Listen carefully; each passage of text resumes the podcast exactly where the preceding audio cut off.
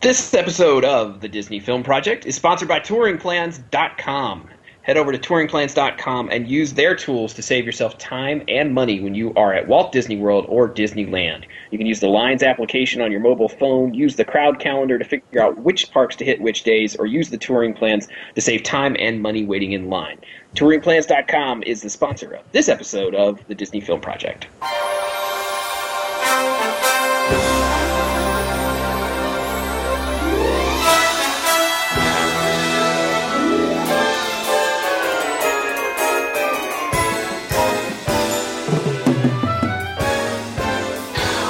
Welcome again, everybody, to the Disney Film Project podcast. This is the show where we talk about the films of the Walt Disney Company.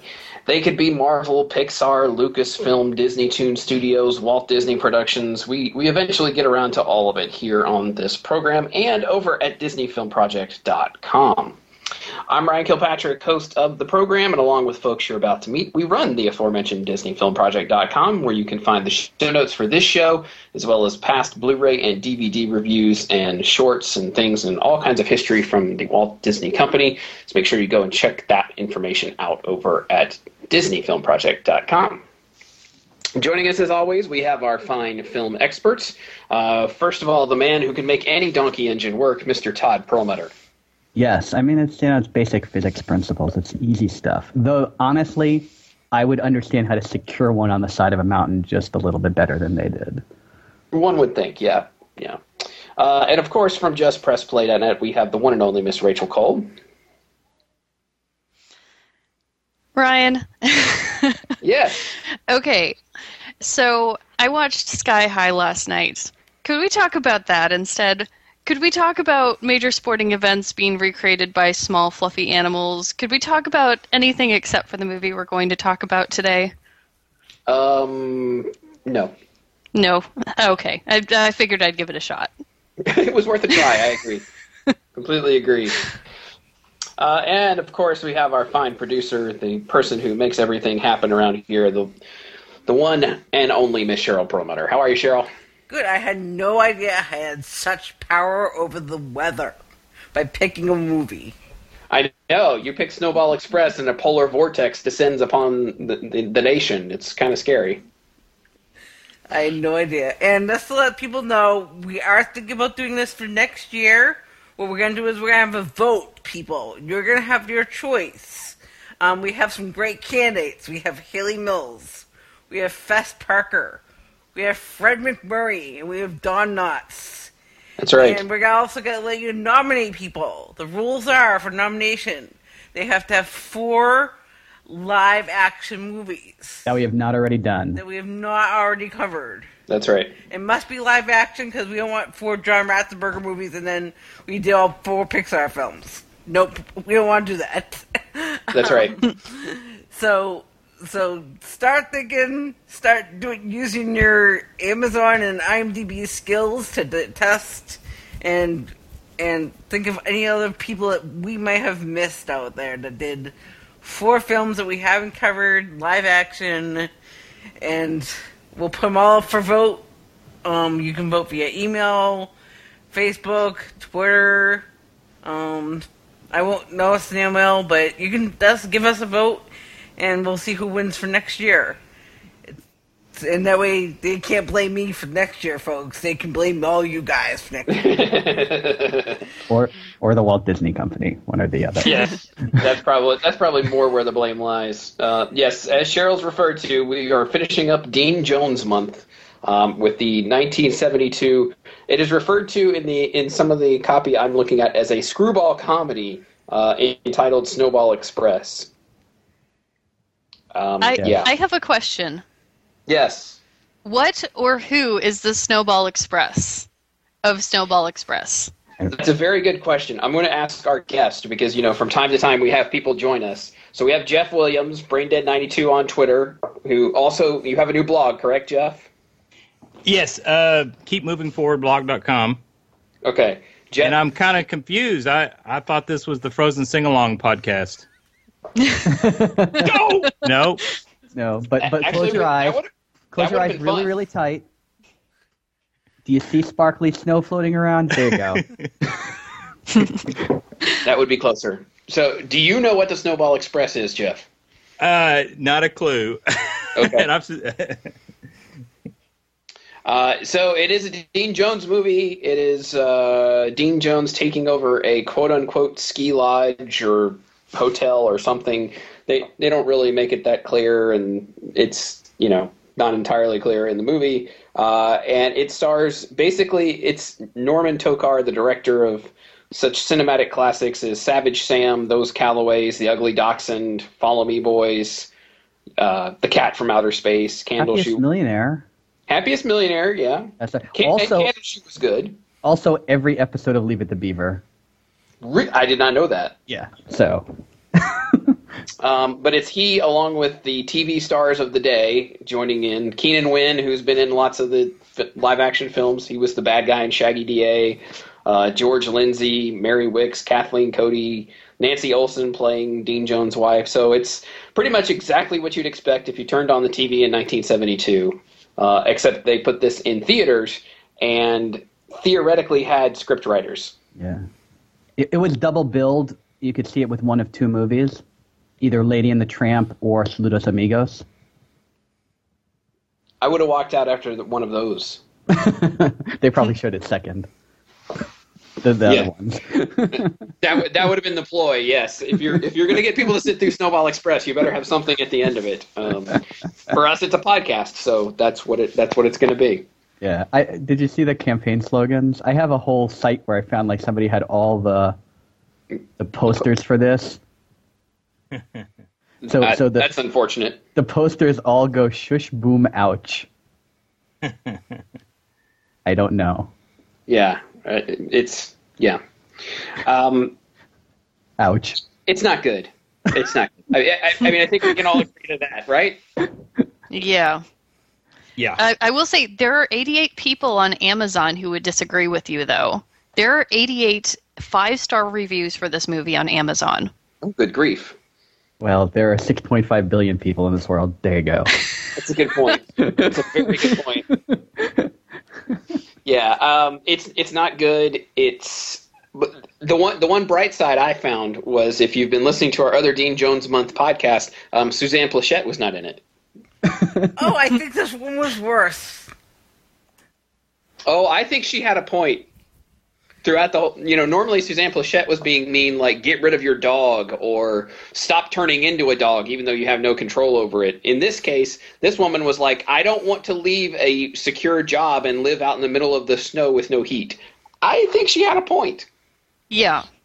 I was I was totally on her side. If if if if my husband came home and said, I just quit my job and we're moving like to the middle of nowhere, I'd be pretty upset. I, Yeah. I, I, I did I did I did send a tweet a tweet a tweet to Sally saying that that she should be wary if if Ryan ever gets um Yes. family from from a property member. Yeah. No, she she she told me after watching this uh, that that she would be on the lookout, and that's not going to happen. Um, also, we should say I had to say this. She's gonna be back for Fred MacMurray month. Yeah, I know. She, if, if we when we get to Frederick very much. That's Um, that's right. apparently, uh, she's been um, in a few Disney movies. Oh, no doubt, no doubt. yeah. Yeah. So the the basic setup for this, uh, let me let me set this up is is exactly what Rachel just laid out, which is Dean Jones get the the first like two or three minutes of the movie. Uh, a probate attorney comes and tells him that his uncle has left him ownership of the Grand Imperial Hotel in Silver Hill, Colorado, uh, and he didn't want the hotel. He was just going to get rid of it, and then he finds out that the hotel is the- supposedly brings in fourteen thousand dollars a month, which in 1972 that's a lot of money. Uh, Yeah, and- it, that equates to about sixty thousand dollars a month today. which would be very nice. And so Dean Jones quits his job, um, embarrasses Dick Van Patten, his boss, who shows up for five minutes, and tells his family they're all moving to Colorado, and that's the setup for the movie. Yeah, I also wanted to say uh, the lawyer uh, was uh, David White from Bewitched, played Larry Tate. Oh, okay. Right, because I because there's a lot of interesting little like cameos here and there in this movie. So Well, it's all it's all TV people. Like It, that's, it is all TV people. you know, like I think you were saying. Uh, I can't remember which of the Dean Jones movies you were talking about. You know, there was the A team and the B team. This was one of those B movies that they basically went out to to Colorado and found a ski resort and just threw all the TV stars out there as a little vacation. I think. Yeah, I think you know everybody. Sh- a lot of people. These were they. If you pay attention to when this movie came out, which was 1972, they're like right between shows. A lot of these Yeah. people, like Harry Morgan, you know, like I said, uh, David White, you know, Dick Van Patten. They're all like th- their their 70 shows haven't started yet, or well, Mash was started, but you know, Harry, you know, Colonel Potter didn't come on uh, the scene until a little bit after it started. So Yeah, it was. It was. Uh, it was. I think it was maybe like the third or fourth season when he joined the show. Maybe it was le- even later than that. Yeah, it He was played- very late. he played two Yeah. characters in earlier episodes, but that was really it. Oh, hmm Yeah. Yeah, so that is the setup for the film, and the the remainder of the film, you would think would follow them trying to make it out there, which it kind of does, but they can't make up their minds really if this is a save the farm plot or a fish out of water plot or both, or they just alternate between the two. It's like they decided to go one way and then they kind of change it a little bit and then they go back and forth and back and forth. Because when they get out there, it turns out that the hotel, no one's ever heard of it. Uh, and they go look at the hotel, and it's a ramshackle, just shack with no heat, no nothing.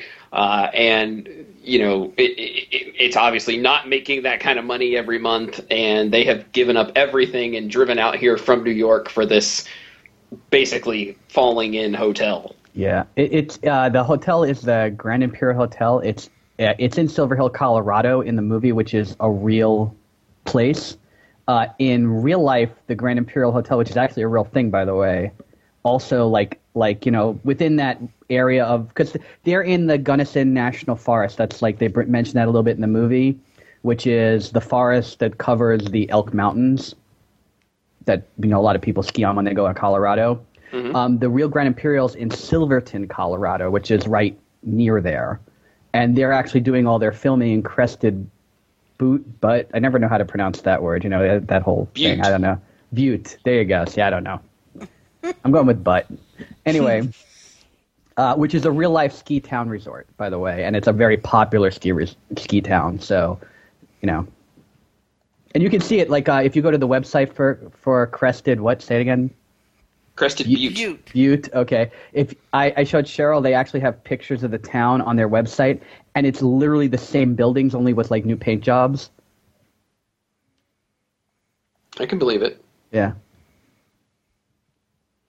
But Oh, yeah, yeah. They, no, they, it's so obviously at this point you're thinking, okay, well they're going to fix up the hotel and that's the plot of the movie, which kind of is true. But then there's also the fact that they are going to lose the hotel that comes along later, and then they rotate back to we're going to fix the hotel, and then they rotate back to we're going to lose the hotel, and that that was kind of my problem with the whole thing is I wasn't really sure what they were actually trying to do most of the movie. Yeah, well, the clip that I saw online from this, I kept thinking that it was like that the race was the big part of the movie, that it was just all building up to this race, and I'm like, wait. Okay, there's like nothing that's like uh, there's like one mention early on about the race, but other than that, like there really isn't anything that leads up to that Right. that like builds to that. Yeah. Also, I like that they have they already come complete with a Saint Bernard, which is you know, famous for being a ski slope snow rescue dog, right? yeah. and this one hates the snow. That's I guess that's kind of funny. Yeah. Uh, he, he calls him like chicken, like uh, chicken heart or something like that at one point in the movie. Yeah, because his name, the name of the dog is actually Stoutheart, but he starts calling him a chicken because he's, well, a chicken. He's also a bed hog. Yes, he is. He jumps in bed with them a lot. And, and one of the guests. Uh, yeah, and with the, when there eventually are guests, yes, he does jump in the bed with the guest. By the way, the scene where he like where he has to drag him out of the the hotel room that like one of the lodgers is staying in, that is the last time you see the dog in this movie because it bothered me. I was like, the whole rest of the movie, I kept looking for the dog, and I'm like, where is he? But Well, at the very end, But, you see like- him at the very last scene. Oh. Oh, okay. Yeah, I guess I guess you're right about that. But I was just like, okay. I I also thought maybe there was going to be some animal comedy, kind of like Beethoven, which maybe I kind of also thought just because of the breed of the dog. But, um, yeah, that not so much. I, I was hoping for comedy. Period. yeah. I didn't, I didn't get hey. much of that. Raccoons in the oven are hilarious. What are you talking about? Yeah, true enough. Nothing says loving like a raccoon in the oven. I, I believe that was the original slogan until they changed it. Uh, but yeah, so the, the family moves into the hotel. They find Harry Morgan living there, who's an old old gentleman by the name of Jesse, uh, and it turns out he's been sort of keeping the place up ever since uh, Dean Jones's uncle died uh, many years ago. Which which didn't make sense to me, right? Like if the probate lawyer just went and gave him the hotel just now, how long ago did he actually die? I, Maybe I'm it was really like a unclear. weekend at Bernie's situation. it could have been. Like- that, now, see, that would have been a funny movie. I here's here's a bigger question. So during the probate little thing that goes on, they he asks about his mom and he gives his mom's name. Wouldn't his mom be the next of kin? I guess unless it was his dad's uncle. But then one either his mom or his dad is dead. They said it was on his mom's side. Then his mom was dead. It was his. Yeah. because she like- would have been next of kin. This is true. yeah. Very true. Or maybe the great uncle just gave him the the the lodge. No, no, no. They make the point to say it's because he's oh, next, next to kin. of kin. Oh, Yeah, yeah, yeah. yeah, yeah. Yeah. Yeah, it's a good point. But yeah, so he takes Jesse in uh, and lets Jesse be the bellhop at the hotel, and so they're apparently they've decided they're going to fix up the hotel. But the problem is like nobody's coming out to this place to stay. It's not. It's not like the hotel is like right in the middle of town or anything. It's, It's, also just not like the hotel is very well kept, has been very well kept up along the years. no, no, not at all. So we're not talking like we're staying at Wilderness Lodge. We're staying over at, um, We're staying in the haunted mansion. yes. Yeah. Yeah. Um, actually, I thought that was very clever because you have to think that I, I couldn't figure out what the building actually was. Like, there's a site that actually has old abandoned ski resorts all over that mountain range. I, I thought, you know, like I said, you can find anything on the internet. So think about a site about old abandoned ski resorts, and um, I'm I just like because you have a feeling that they had the cobweb work, you know, going because it looks like those type of cobwebs that you see in the haunted mansion and stuff like that hmm you know that that and they have a whole like disney has a whole thing that they talk about. You know you can all see all sorts of stuff online about how they uh, do that. But i wanted to say that um, one of the things that i looked up it took me a while to find out how the word was actually spelled was jesse mentions the the cold mountain wind being called the wyzea right? Yeah. okay. It's not actually the cold mountain wind. It's actually a the wyzea is a giant from sioux indian lore that's supposed to be the bringer of winter. So it's i just wanted to correct that fact that the movie gives you wrong. I just felt the need to do that. So you're you're expecting historical accuracy from Snowball Express. well i would think that if somebody actually took the sec- the moment to look that word to look that word up and work it into a plot that they might have actually gotten it right i don't know. Okay, I I'm going to assume that again they took all these people out to you know Colorado to Crested Butte, uh, set them up in a ski resort, and said we're going to go shoot a movie for about a couple of hours a day. We're going to write the script as we're shooting, and then we're going to go skiing the rest of the day. Yeah. Well, it's kind of like the theory that some people have about uh, recent Adam Sandler movies, like um, the one where he's playing his own twin sister, where they they end up like during the movie they go on vacation to like Hawaii or something. Like, there's a couple movies he's made that have been like this, and they think that Yes. in actuality, Adam Sandler just wants to go on vacation, and he just happens to set the movie around either a cruise or a trip to Hawaii or some other vacation destination. Yes. So I I think you're right on I the money agree. about that. I think that's what happened. But so the the next big revelation that happens is that is that uh, Dean Jones and his wife are walking behind the hotel, trying to figure out what they're going to do. They don't know how they're going to keep this place up until Wally pulls up on his snowmobile. Um, Wally, you might recognize uh, from the Kurt Russell Medfield College trilogy. Yep. I can't re- I can't remember what his name was in those movies. Uh, he was just the sidekick. He was like the the best friend to Kurt Russell's character. Yeah, so he pulls up and apologizes for making tracks in the snow, and that's when they realize that everything they're looking at, the entire hill behind the hotel, is actually his property, and they decide to turn it into a ski lodge, despite the fact that he doesn't know anything about skiing, ski lodges, or any of that thing. Small, small, small detail. Small detail, Yeah. which But- which becomes a problem when he goes to the banks to try to get uh, funding for this ski lodge.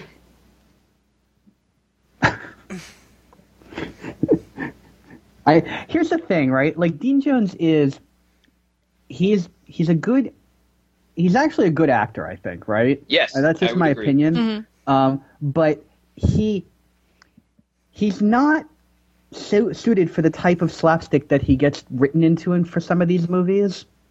Yes. Okay, and that's kind of what I feel kind of, you know, hurts this movie. Is had you had somebody who was more slapstick oriented than than just straight up, you know, playing because he's a straight guy, right? Yeah, he he Yeah. has like a dry wit, dry sense of humor to him that I think works well in certain movies. Like in Love Bug, he does really great with it. Yeah, for sure. He's a straight ga- straight man. Yeah. Yeah, yeah. And so I think that's what I think that's what kind of sort of is hurting him as the leading man in this role that's clearly meant to be a slapstick role. Yeah, that's true. This would definitely work better with a you know a more physical comedian, which he is not. Right. because you know he goes he first goes to Keenan Wynn's character, Mr. Ridgeway, to get the money. Admits that he doesn't have the uh, knowledge to do this business, and ends up, you know, not getting the loan. But we also Main- find out that Ridgeway also has his own agenda. Yes, that's what I was going to say. Mainly because Ridgeway is interested in the property himself. He's already offered to buy it once before through the probate. Now he offers Dean Jones' character the the chance to buy it again, and his secretary, who's sitting there, is a little miffed at him, knowing that he has something else that he wants to do with that property. Probably because she played a nun later in life. Yeah, that's Mary Wickes. Yep. So Lauren, rather than sorry.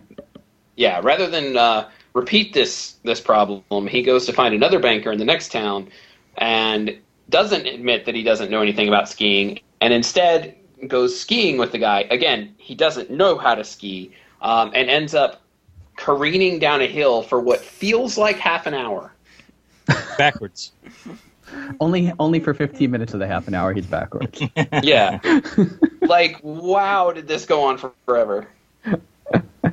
here's here's the thing like I remember this movie from when I was a kid and I remember this scene the going down the mountain thing and you when kids like today I realize kids are look at things a lot differently than they did when I was a kid but I remember thinking it was the funniest thing in the world but really there, you have to remember that at the time Gilligan's Island and you know that's where I'm coming from so Right.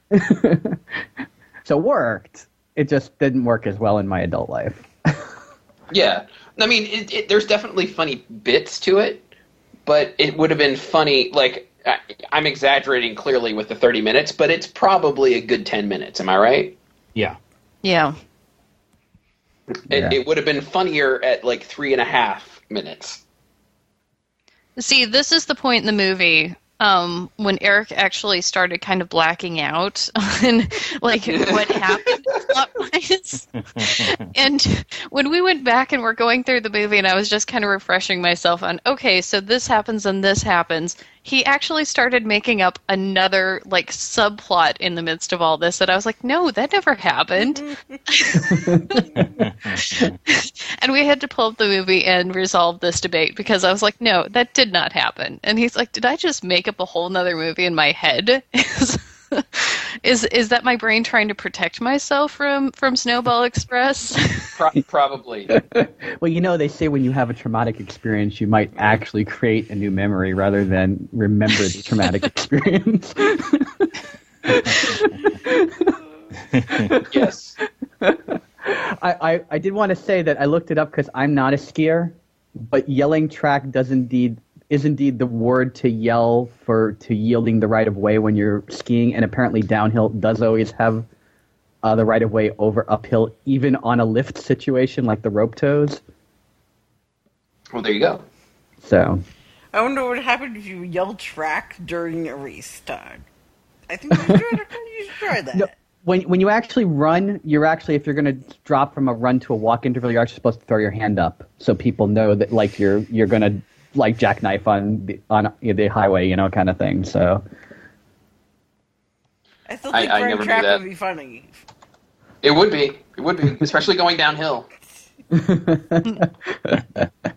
hey, which is kind of like when you re-enter Epcot, that's what you're doing. You're going downhill, right? So That's right. There you True. track. I think I would really confuse people. You may, may, maybe you get a few cast members know Snowball Express though. Also, by that point in the race, I'm not really going that fast. So. Fair enough. So then we, he he manages to do that and does not get the money uh, because it, you know he destroys basically some other ski lodge. Um, and then we get this whole middle portion of the movie, which basically does not move things forward whatsoever. Wait, before we move along, I want to talk about the son reading the article on the newspaper yes. that's right. More, and reading, uh, reading exactly what had happened to him. That was so funny. yeah, I, I, my favorite line from that article was that not since the avalanche of 1946 had there been more injuries. Yeah. His kid is uh, is probably the best part of the movie. Well, it's it's Johnny Whitaker, which is why I like to recover from this movie. I went and listened to the soundtrack for uh, Sigmund and the Sea Monsters. Well, there you go. but yeah, like the next bit of the movie, like doesn't actually move them forward whatsoever because from this point until the start of the race, like they don't make any progress. I guess is what I'm trying to say. Because what happens is Ridgeway gives him a check um, for for money. Uh, they break the hot water heater. Wally and Jesse do, which blows open a hole in the kitchen. Oh, I was going to say breaks was a nice word. Yeah, what happened? it explodes. And so Ridgeway. Now I don't understand why Ridgeway gave him a check. I think I think he gave he, he gave him a set check so that he would sign the promissory note, right? So that if he couldn't I guess. repay, it would default. It would refer, revert to Ridgeway. That's was Right. Ridgeway's play. They just didn't really cover it until like the last two minutes of the movie. As Yeah. and yet so Which, which, by the way, when we get there, I had to watch the last two minutes four times to understand what happened. Oh, oh my gosh! I have that. Uh, I have in my notes. Um, I watched the the ending several times, and I read the in depth plot synopsis on w- the Wikipedia page, and it still makes no sense. No, it doesn't. It doesn't. But we'll, we'll we'll get there. But so he gives him the check. The the water heater explodes. Therefore, the check covers basically just fixing the damages. So but they but they can't- can't afford an engine to get to run the rope tow. Right. In order to do this, they can't build an actual ski lift. They were going to do a rope tow, which is basically, you know, the rope. You grab on the rope, the engine pulls you, you know, pulls the rope up the hill.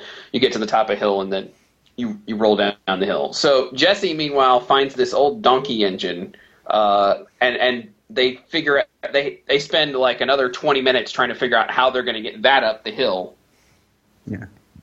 And pretty much what he explains a donkey engine is is pretty much exactly what it is in the movie. I mean, that's like you know the first time something I've ever seen in a long time in it in, in this range of Disney movies that we've been concentrating on. You know, the the late '60s, early '70s stuff. Is I i- is that they get something like that in the movie and they actually explain what it is in real life. You know, because that that's what it does. It's used to tow logs around by the logging industry. That's Yeah. it. Done. uh, but they man- they finally managed to get the engine to pull itself up the hill. They set it up. They set up the rope tow, and they're just they've got everything ready to go. They're waiting for guests. Uh, Jesse, or I'm sorry, Wally rather, dynamites a tree stump off from the ground, thereby setting off an avalanche. Which, by the way, I had to go back and watch again to to realize that that's what it's caused the avalanche. Yes. oh my gosh. Like, okay, we had an argument about this. I said that it caused the avalanche. Eric still maintains that it's ambiguous and doesn't quite say that he caused the avalanche. Maybe that he did, but it's not certain. Yes. I just like the you know, again, it, it's it's those moments where the stump, if it was that much dynamite, probably would have just been blown to bits, no Yeah. matter how old the mm-hmm. stump was. But in Disney fashion, it's shot straight up in the air, does a backflip, and then lands back in the same spot. With the roots all intact. Right. and what's weird about that to me is like, why did they even have to remove that stump? There's so much open space on the side of that mountain. It was like there was no reason for him to be doing that. No, not at all. It was a plot device. It was to get a lot him of to use things in this. dynamite. Yeah. Yeah. Yeah. Uh, but anyway, he causes an avalanche. It blocks a train. There's a bunch of skiers who were going to the next town over. They manage to go down, get all the skiers, put them in the resort. They manage to keep them in the resort for what? 12 hours before they screw it up? I'm really unclear how much time passes at this point in the movie. And then we wait, wait. Let's before let's can we deal with the lady that's hitting on him throughout the entire movie? Yes. Yes. I have this in my notes too. yeah, the woman uh, Naomi who keeps flirting with him, and he apparently has no problem with this. No, of course he doesn't. Oh, you mean Naomi tight pants? That's right. She refers to. That's funny. Uh, yeah, Who- I don't know. And who then disappears, right? Like she's not actually a piece of the movie. She just shows up, hits on him a couple times, and then she's gone. Yep. uh, much like all the skiers are soon gone because the Wally, who is teaching the skiing class, loses his balance and goes dangling over the edge on a pine tree. And so they use the donkey engine to lower Dean Jones to get him.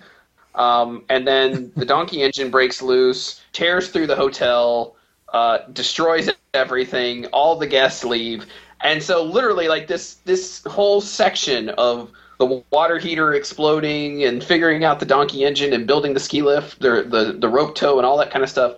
We're right back where we started. They don't have any money, and they don't they they don't know what to do with the property. My question is um, Wally has been living in the mountains, presumably for his entire life, and he doesn't know how to ski? So I wrote down the title of the book, right? Because it was How to Ski Marks Four, the 1970 edition. But that's not actually the key thing on it. It actually the ti- the t- guy who wrote the book is W. L. Short, okay, which is actually a cross country skiing reference. So he's not reading a downhill skiing book. He's reading a cross country skiing book. Well, that explains it. Okay, because WL stands for World Loppet, and it's and World Loppet does uh, they do a lot of cross country ski races, and a lot of them are called short races, so it's WL short. Okay, and I'll, I'll have a link for that on the site. But I thought that was funny. So he's reading a cross country ski book to teach people how to downhill ski. Um, my Lovely. item was that this reminds me of the goofy short of how to ski. Yeah. Yep. Mhm. Yep. it does. It's true. Okay, we should be reviewing that. We should. yeah, it. I mean, like, but you guys get my point, right? Like, that whole middle section of the movie, like, nothing. eh, We we have made no progress. Nope. Yeah, Well, ultimately, nothing that happens in this movie matters. Like from when he arrives to the end, Yes. and the and the just Deus ex machina, like ridiculousness of that ending. Yeah, Yeah. So the whole idea, like, yeah, we'll talk about it when we get to the end. But you're correct. Nothing that happens makes any difference to the outcome of the film. That's like rule number one of don't do this. and it would be okay if the movie were funny, but like basically, like for me, I'm watching this engine plow through the hotel. That's not funny. You're like, oh, okay, so that's that's bad, right? Like it's not. I'm not laughing at at you know property damage in this particular instance. You know, it's like the whole plot was based on, uh, you know, some brainstorming session they had for stunts they could do, and then Yes. they just clobbered together connections to those crazy stunts. Right. Or what kind of funny things happen when we go skiing? Everybody now, go! Yeah, Yeah,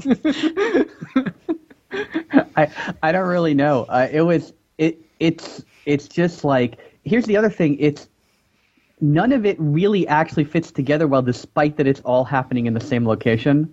Yes. There's no connective tissue. It's a lot like um, when we talked about Ugly Dachshund. You know, where there's just these little vignettes, and then you know eventually they they come together. But in this one, it's just like the only thing that's driving it is what are they going to do with this hotel and they don't really ever have an answer for that I, they learn everything the hard way. yeah so the presumably like rachel said earlier the name of the film comes from the this last bit which is the silver hills snowmobile race has a $5000 prize. Wait, no, they go back to the bank.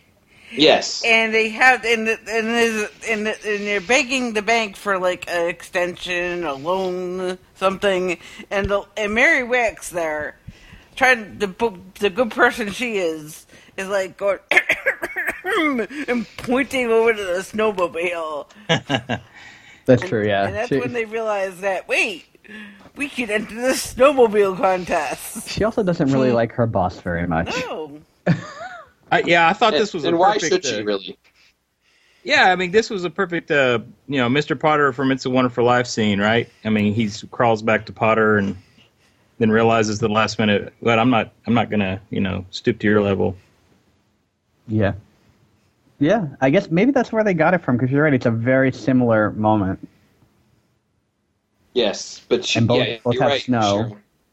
Sorry. It's true. The- and and hence there the similarities end. Yeah, There is a bank and there is snow. Yeah. But yeah, she's the one who points this all out, and uh, she ends up uh, drawing their attention to the snowmobile race. And it's it's Mr. Ridgeway who has, I guess, won, he's won the race for the last several years, and there's a five thousand dollar prize. Three thousand. So, what's that? Right. I wrote down the prizes. Hang on. It's first prize is twenty five hundred. Second is fifteen hundred, and, and third is one thousand. That's what it says on the sign. Though you may be right because I'm pretty sure that they mentioned the prizes being completely different values at another point in the movie. I, I think so. Yeah. they got more sponsors. Yeah, so they end up uh, deciding that this is this is what they're going to do, uh, and they, uh, you know, Wally has broken his arm, so Dean Jones is going to have to drive the snowmobile, which is called the Mighty Mongrel because Wally has welded it together from pieces of other snowmobiles that have crashed in this very race. Uh, and then Jesse, the 75 year old Harry Morgan, is going to sit on the back of it because you have to have two people on the snowmobile. And it's supposed to be this wacky, silly race across the countryside, and, you know, like they go off road, and there's supposed to be humor to it, but it wasn't funny. It's not funny. They're just cheating. Like, Yes. yeah. There's, gates all throughout the the race, and, and they just kind of cruise across the you know, the forest and then through the mine. You know, it was just kind of like. Can we discuss this for a second? Because uh, something occurred to me when I watched this movie. Um, this whole entire scene with them going through the mine, going down the side of the mountain, getting ahead of the race and everything like that, this doesn't sound like another Dean Jones race movie to you? Yeah. Oh, it's totally a love bug. It's exactly the same race in the Love Bug, except on a snowmobile. Yeah. exactly yeah, the same race. Right. mm-hmm.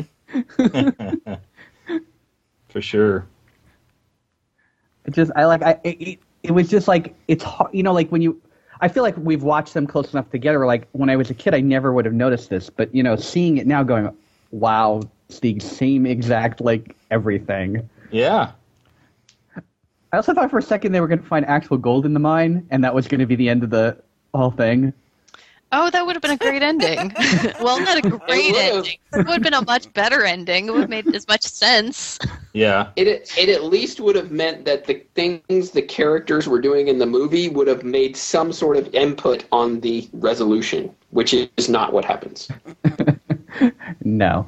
Ha- Really, basically, the if you look at the movie as a larger thing, had they just sat around for four days in the house, everything would have worked out anyway. Yes. hmm Or if they had just, when he went to the bank the first time, if he had just turned to the secretary and gone, "What do you think?"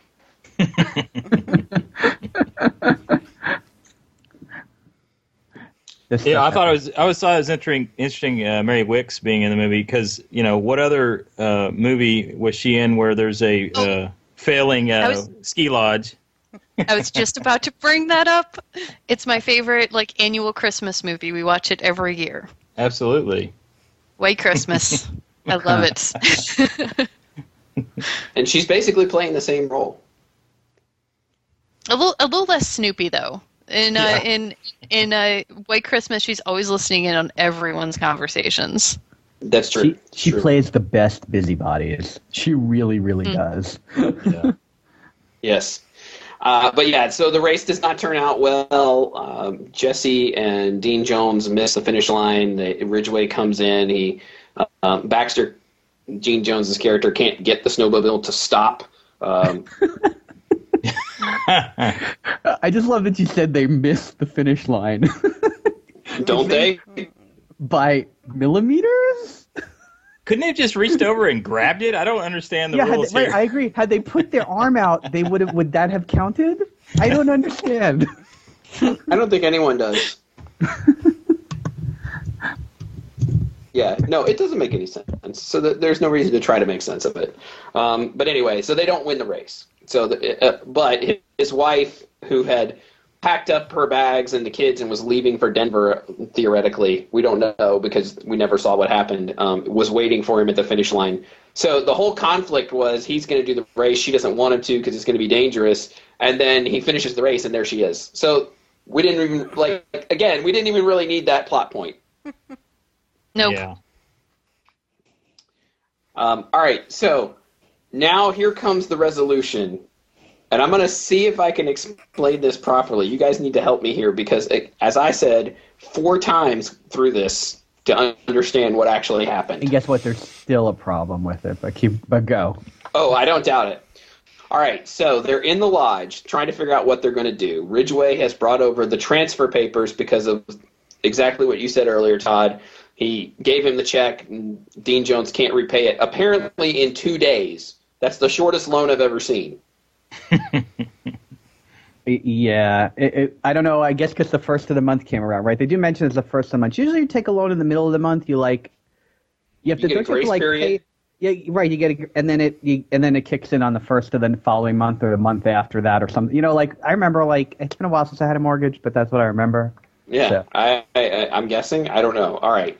But anyway, so Ridgeway is there. He's saying, you know, I'll give you, you know, I'm going to give you the money. You sign the deed over to me. I will buy the resort from you for nothing, and I will put my school for boys together here in this resort. That's what I was planning to do with it.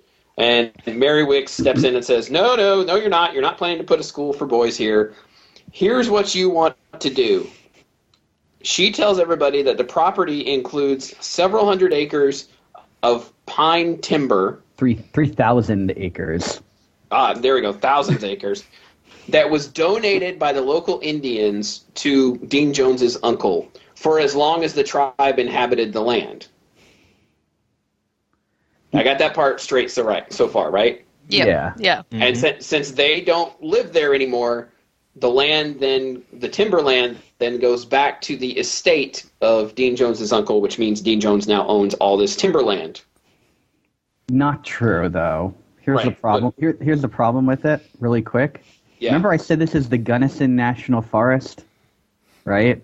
Mm, yeah. Yeah. That Yep. national forest was created by Theodore Roosevelt in 1905. There's no way this is true. Yep. Oh, no doubt. But if that's the biggest problem we have, we're in luck. All right, so so far, if everybody's following, Dean Jones owns thousands of acres of timberland, and Ridgeway wants to get the timberland from him, apparently, so he can log the place, sell the timber, and make a lot of money. I don't. They don't really go into it because it's the first we've seen why he wants the land, with like a minute and a half to go in the movie. right, and and not just that, but like had they maybe had like lot, you know, logging company scoping out the land or something at some point in the movie, that would have made sense. Right. All right. So Jesse chimes in now for whatever reason we don't know. He says that the land that the town of Silver Hill was built on was given to the town by Farnsworth, Dean Jones's uncle, on the condition that there be certain buildings erected, including two hospitals and a library. And so they're all like, "Oh, great! Well, that doesn't help us." La la la. And then the son chimes in and says, "Why don't you have the land, Dad? Because I didn't see a library in town." Now, grant you, there was no point at which they've been back in the town, in except for the race, in the whole movie. We haven't looked at whether there's a library. Nobody's really in, investigated this. There's none of this. Just the kid chimes in, "Oh, I didn't see a library." This way, the audience has plausible deniability. I, I guess. Right. Um, and so everyone realizes that, oh, okay, then that means that Dean Jones owns the entire town, including the bank. Um, Ridgeway gives him an extension on the loan and says, well, I'll give you all the money you need to make this place work, and uh, bye. and that's the end of the movie. What's the problem? It makes no This- sense. I, I agree. Also, I did the whole thing with the Indians didn't make any sense to me at all. Sorry, Native Americans, but you know they call them Indians in the movie. So right. Um, Like, yeah, I, I don't I don't know. I got nothing. It makes no sense whatsoever. It just it was like real. I think they just wanted to say, you know what, your dad act, your uncle actually owned all the land that, that here and the town, and but that doesn't necessarily make him own the bank. no, because the just because he owns the land under the bank doesn't mean he actually owns the bank itself. Right, but Right. he could charge the bank back rent. I guess that he could technically do. I guess I don't know Hey, something I like don't that. Know. I, I do want to point out that there were three different people writing this screenplay. this this feels like an ending that was written by committee. It That one inclu- person said, "I want the Indians." Another person said, "Well, we have to somehow pull the whole town into it." Is Yeah, and let's It's point out one of those people actually wrote a, an unidentified flying oddball. So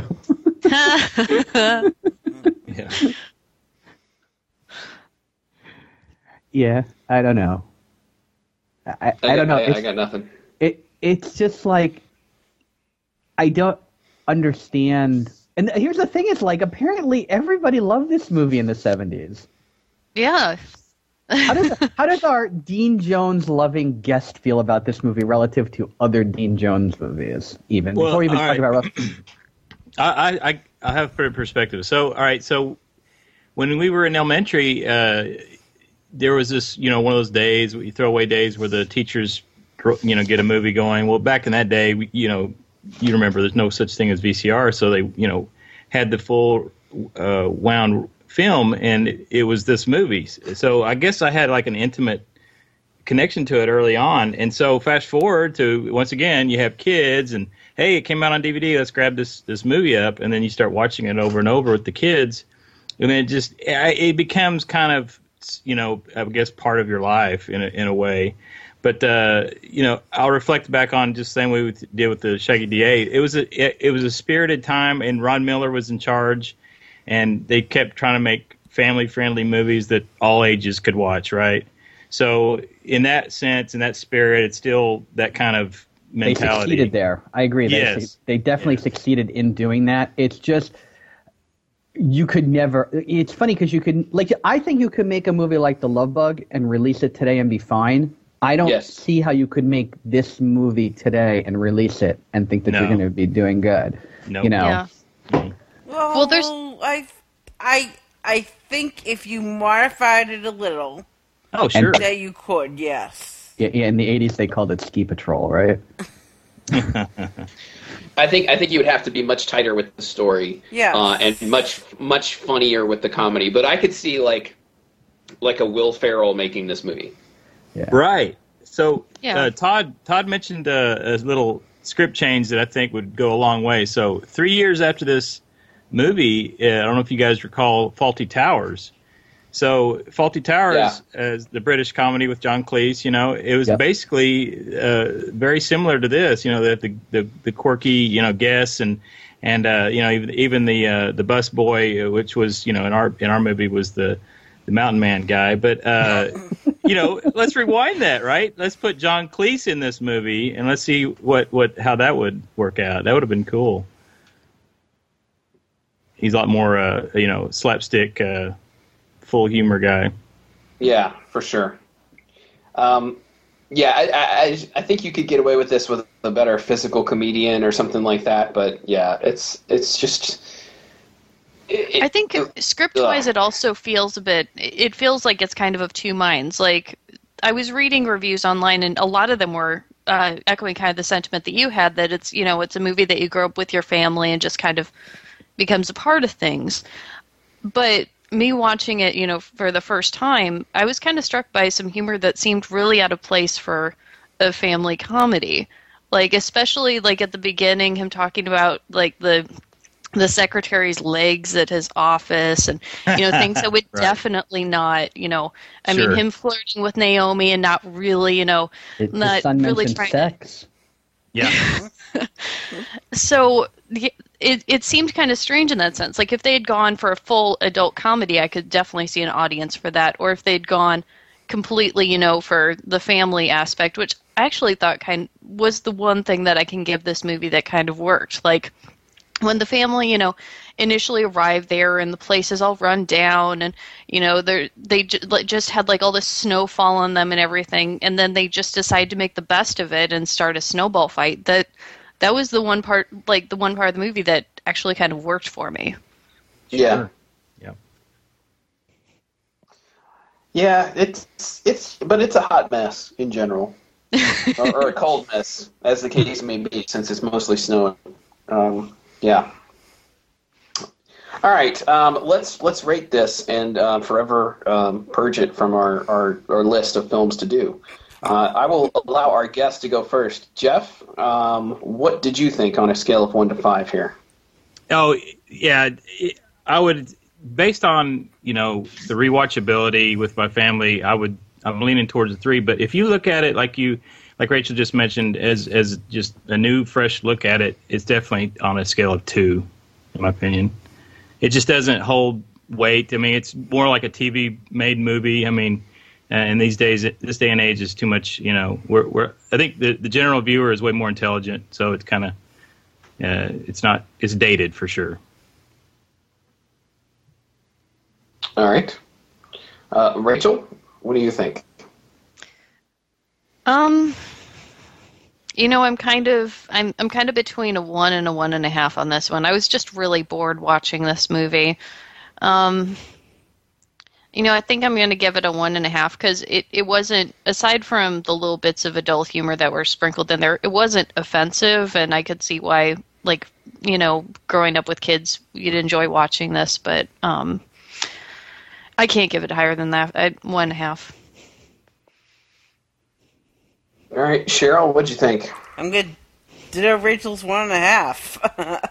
I really think that we had um, a few different plot points in there. I think it was really long in some places. I think Todd timed one scene. I forget what scene he timed. I was timing the the skiing, and I agree. Skiing's actually like 22 minutes long. By the way, it's no joke what you what you said. So That's that's not good. yeah, so that's not good to have that long of a scene. So I I'm going with the one and a half. All right, Todd.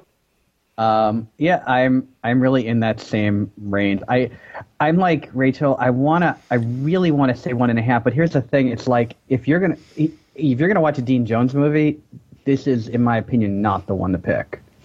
Yes. And and, and that's why I'm gonna and, and that statement alone is why I'm gonna go with the one. It's just I I don't enjoy this movie. Um, it, it it, and it's not it's not the fault of the actors. It's it's because I actually think all the acting is actually okay in the movie. I think it's the fault of the writers. Such as they are. Yeah, yeah, and that's and that's what I'm chalking it up to. And I just feel like like when you look at it against other Dean Jones movies, it's just bottom of the stack in my opinion. I mean, I even liked Ugly Dachshund more than I like this. Oh, Oh, yeah. Ugly Dachshund is Yeah. way better than this. Yeah, Yeah, So- for sure. So, It uh, so- dogs. yeah, yeah. So I'm going with one star.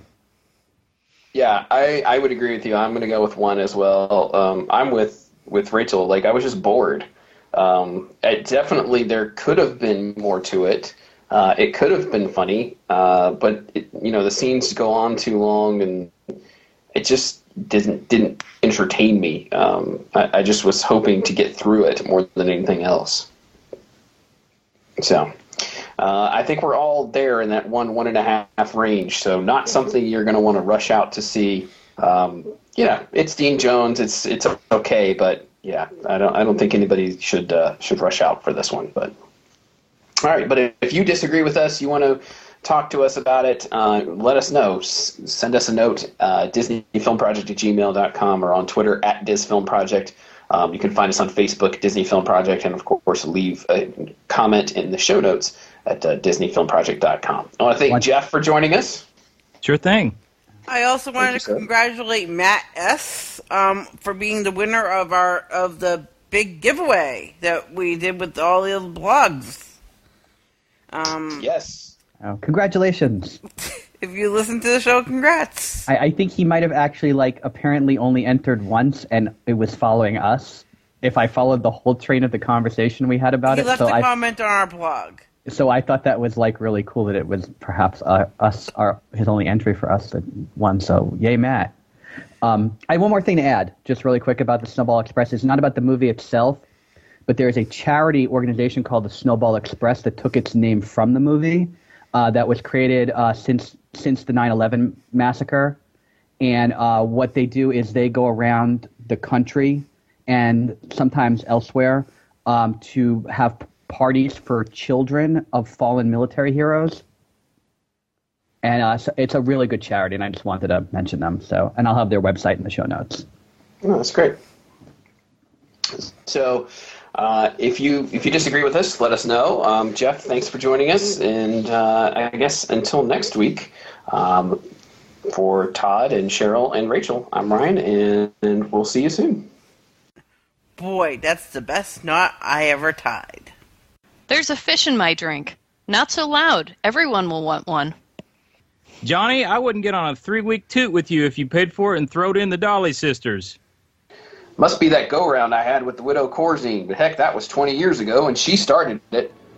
Where's Silver Hill, Colorado? It's in Wyoming.